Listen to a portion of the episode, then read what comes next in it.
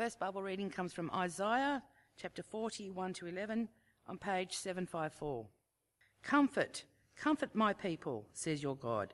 Speak tenderly to Jerusalem and proclaim to her that her hard service has been completed, that her sin has been paid for, that she has received from the Lord's hand double for all her sins. A voice of one calling in the desert, prepare the way for the Lord. Make straight in the wilderness a highway for our God. Every valley shall be raised up, every mountain and hill made low. The rough ground shall become level, the rugged places a plain. And the glory of the Lord will be revealed, and all mankind together will see it, for the mouth of the Lord has spoken. A voice says, Cry out. And I said, What shall I cry? All men are like grass, and all their glory is like the flowers of the field. The grass withers, and the flowers fall, because the breath of the Lord blows on them. Surely the people are grass. The grass withers and the flowers fall, but the word of our God stands forever. You who bring good tidings to Zion, go up on a high mountain. You who bring good tidings to Jerusalem, lift up your voice with a shout. Lift it up, do not be afraid, says the towns of Judah. Here is your God. See, the sovereign Lord comes with power, and his arm rules for him. See, his reward is with him, and his recompense accompanies him.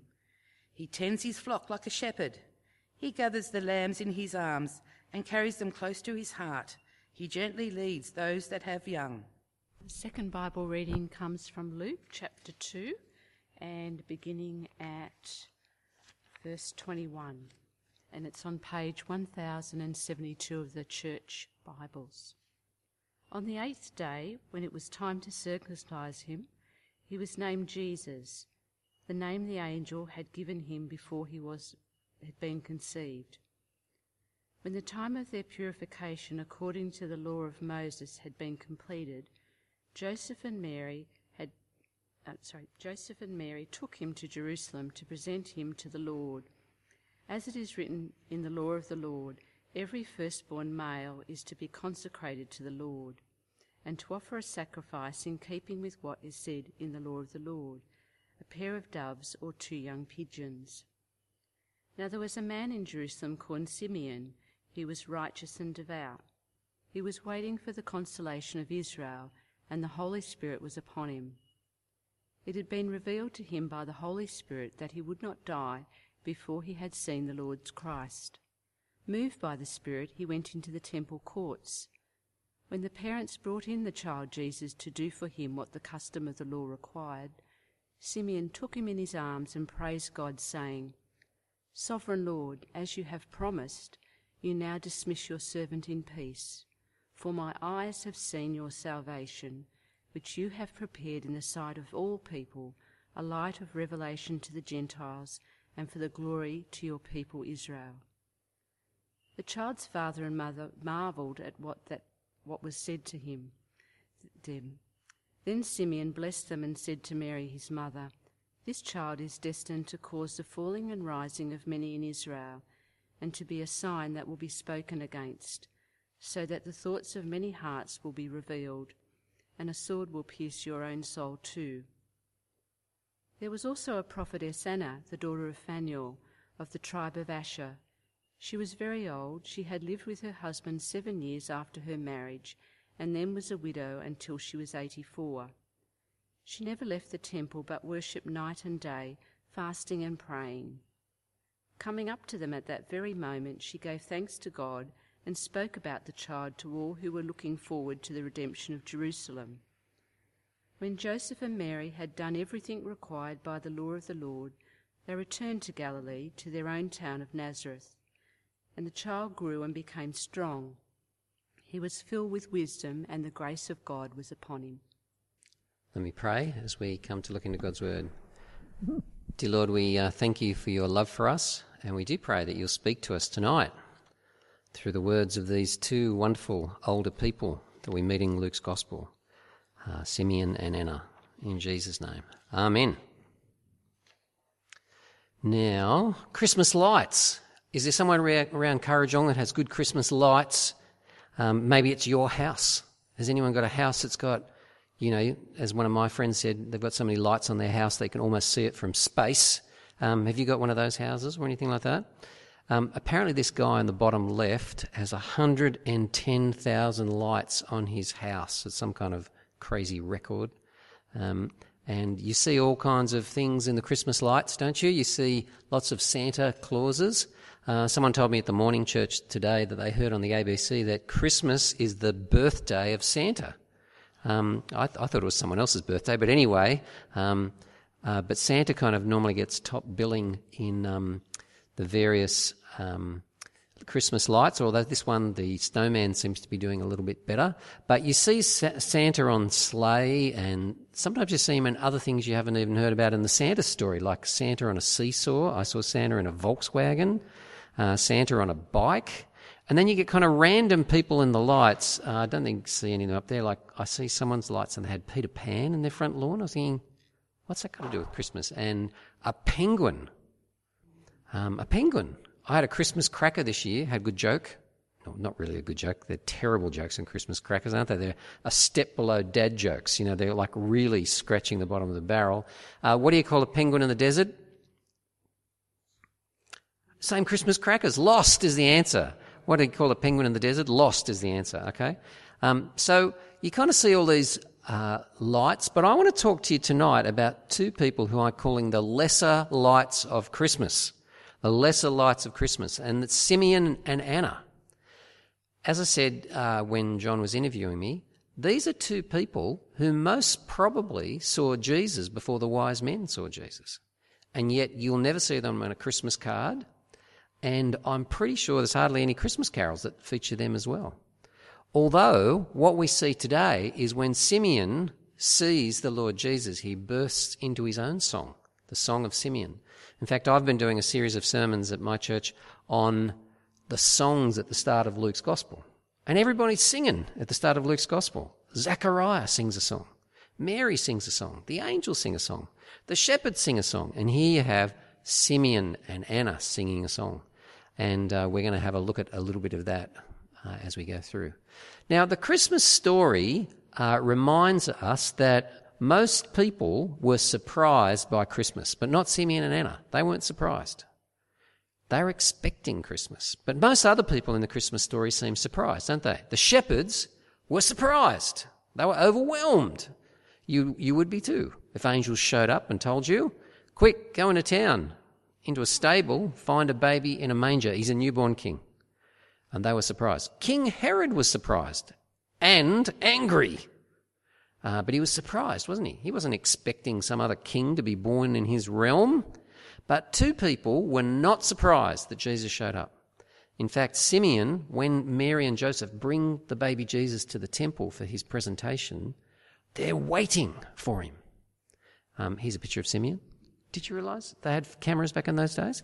Um, here he is, um, and in that way that sometimes older people do, just grab the baby, you know, and praises God. Is in some way the Lord has said to Simeon, "You won't die until you see the coming of the Lord's Christ, the coming of the Messiah, the promised King from the Old Testament." So Simeon had it revealed to him that he wouldn't die until he saw Christmas effectively. And that's what happens. So when he sees um, Jesus in the temple, he races up to him, grabs the baby, and bursts into song. Bursts into song. Now, Joseph and Mary go to the temple courts, and we're told on the eighth day was Jesus' circumcision. There might be a couple of things going on here Mary's purification and Jesus' presentation, but all of these rituals from the Old Testament are being fulfilled. Jesus fulfills the Old Testament, we're being reminded in Luke's Gospel here. And when you presented your firstborn son in the temple, you would make an offering. And normally you would offer a lamb.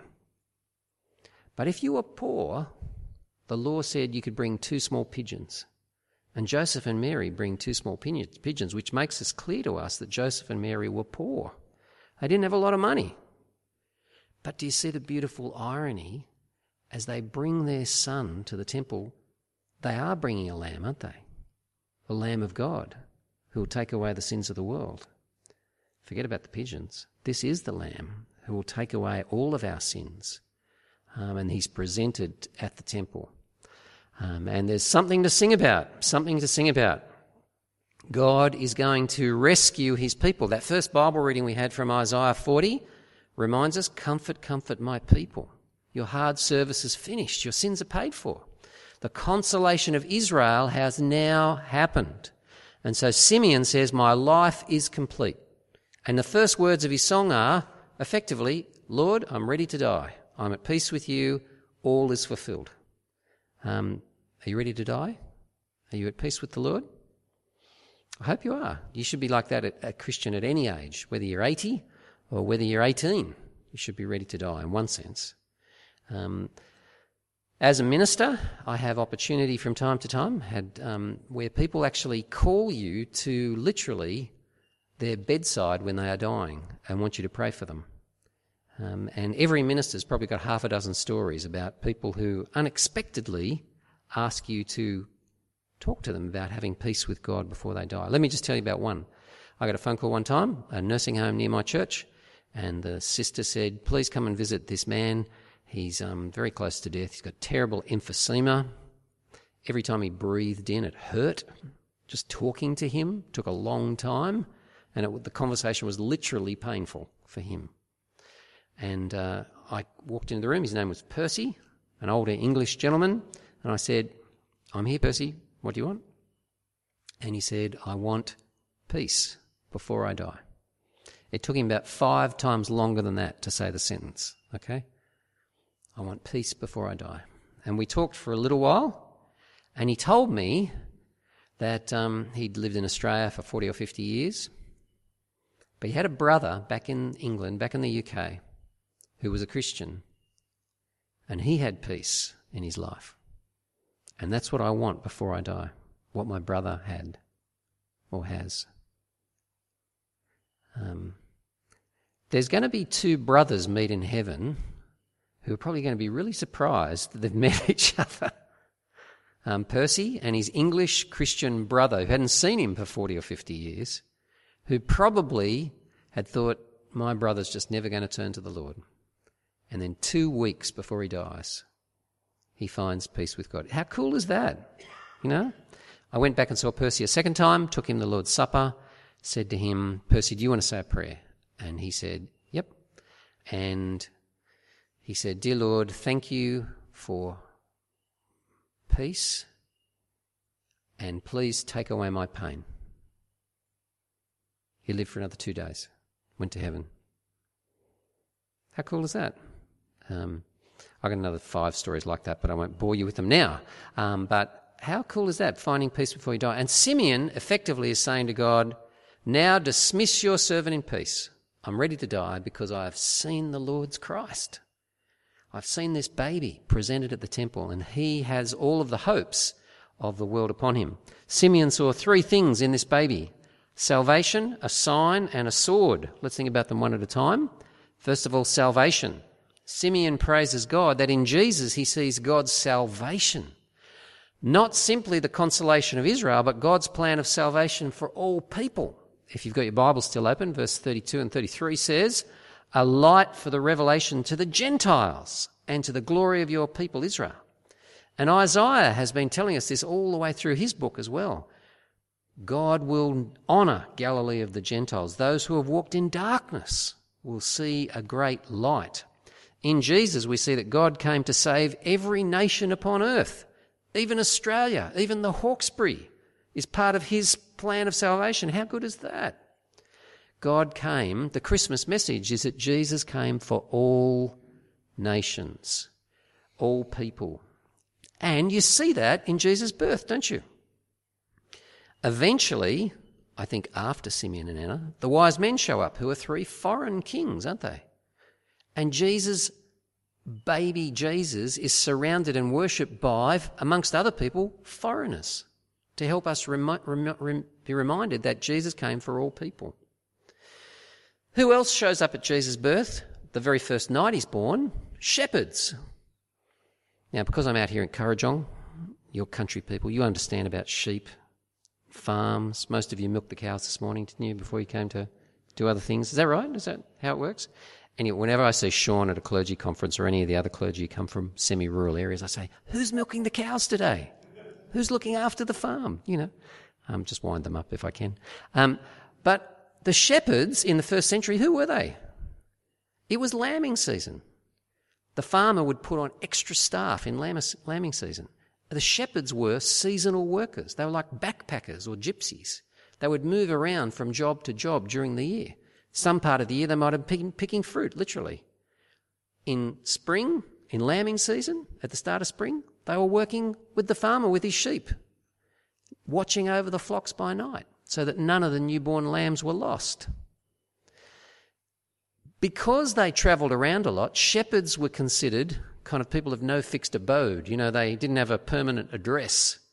And in first century Israel, they were considered unreliable people to give evidence in court. Did you know that? If you, you know, had an accident on, on the road, you know, ran into someone with your chariot or whatever, and you needed someone to be a witness to the crash, if you was a shepherd who saw the crash, wouldn't work out so, so well in court, okay? Couldn't give evidence. By the way, who else couldn't give evidence in a first century Jewish court? Do you know who else? Women, okay? Who were the first witnesses of Jesus' birth? Shepherds. Who were the first witnesses of Jesus' resurrection? Women. If you were making this story up, you would have done better than this, wouldn't you? Like, why would you make shady shepherds the first witnesses of Jesus' birth and women the first witnesses of his resurrection? Why would you do that? And the answer is because it was true, wasn't it? And it also shows us that God includes everyone, doesn't he? No one misses out in God's new scheme. Everyone's included.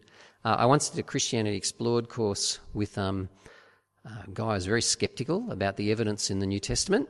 And he said to me, if, if God wanted to prove the resurrection or anything else that happened in the Bible, he would have got Jesus to do it in front of a high court judge or someone so we could know it was true. Um, well, that's not what God did, did he? He had shady shepherds at Jesus' birth, and he had women at the resurrection. That's, that's God's economy, isn't it? That's how it worked. So, salvation. Next thing is a sign. Simeon says to Mary, Your son will be a sign that will divide people. Some people will build their lives on Jesus, other people will speak against him and the thoughts of many hearts will be revealed by this child.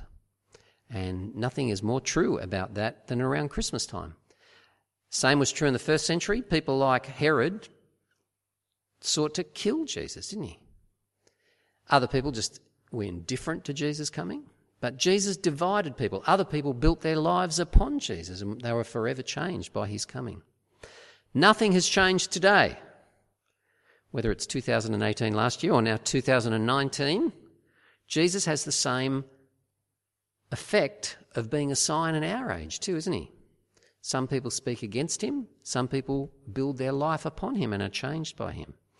Um, in the um, Sydney Morning Herald, just before the um, Christmas, there was an editorial, and the particular author had such a negative editorial towards Christianity. I, oh, I actually contacted the Archbishop's media advisor, Russell Powell, um, who I know a little bit, and said, Can someone take this woman out for a cup of coffee? I mean, that she's so cranky against Christians. Someone's need to reach out to her with a bit of pastoral care, you know?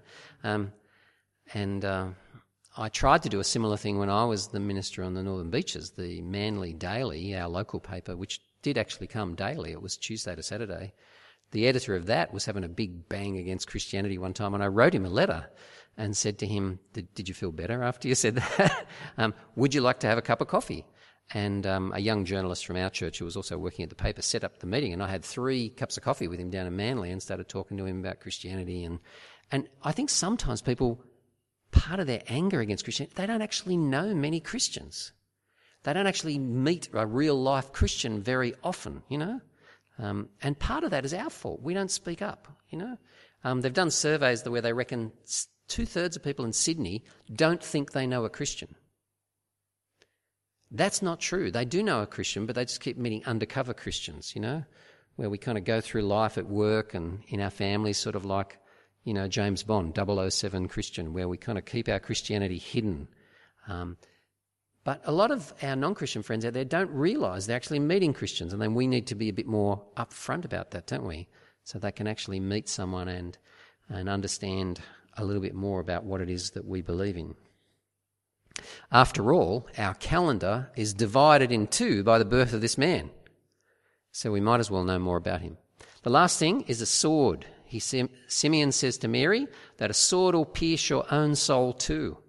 Simeon saying that your son will suffer, and so will you as you follow him. Jesus brings salvation to all, but it'll be a costly salvation. And we know that Jesus was pierced for our transgressions. He was uh, bruised for our iniquities. A sword was stuck in his side upon the cross, wasn't it? And Mary, his mother, and all of us who follow Jesus will walk the road of suffering as well, the way of the cross. But Jesus invites us to follow him. A friend of mine posted on the internet recently, just sort of thinking about Christmas Day. You know how we have two public holidays in a row? Christmas Day, and what's the next day called? Incorrect, St. Stephen's Day. Did you not realise it's St. Stephen's Day? Your church is called St. Stephen's for crying out loud. Do not use the word Boxing Day ever again. It's St. Stephen's Day, okay? And isn't it interesting that you have celebration of Jesus coming into the world, and the very next day we remember the first martyr of the Christian church, Acts chapter 7. Um, in fact, think about the apostles.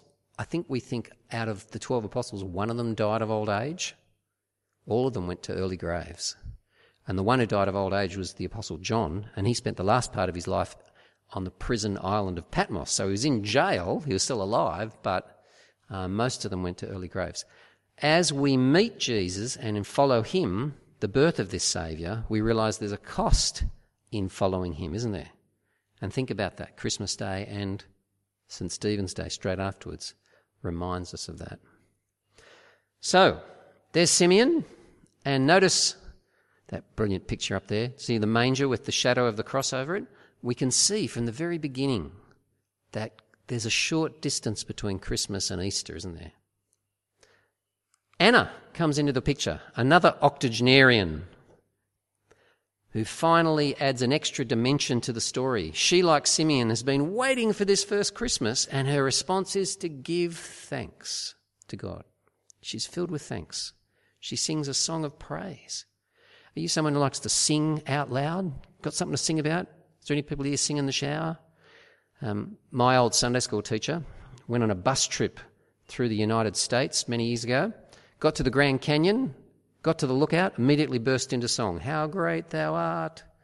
I'm not sure what everyone else in the bus trip thought, but I think that's cool, breaking into song. And in one sense, that's what Simeon and Anna are doing in this whole thing. They're singing songs of praise and thanks to God because Jesus has come into the world. And she's not just singing songs of praise by herself, she's rushing around the temple courts talking to everyone she can about this baby who's been born, born to be king.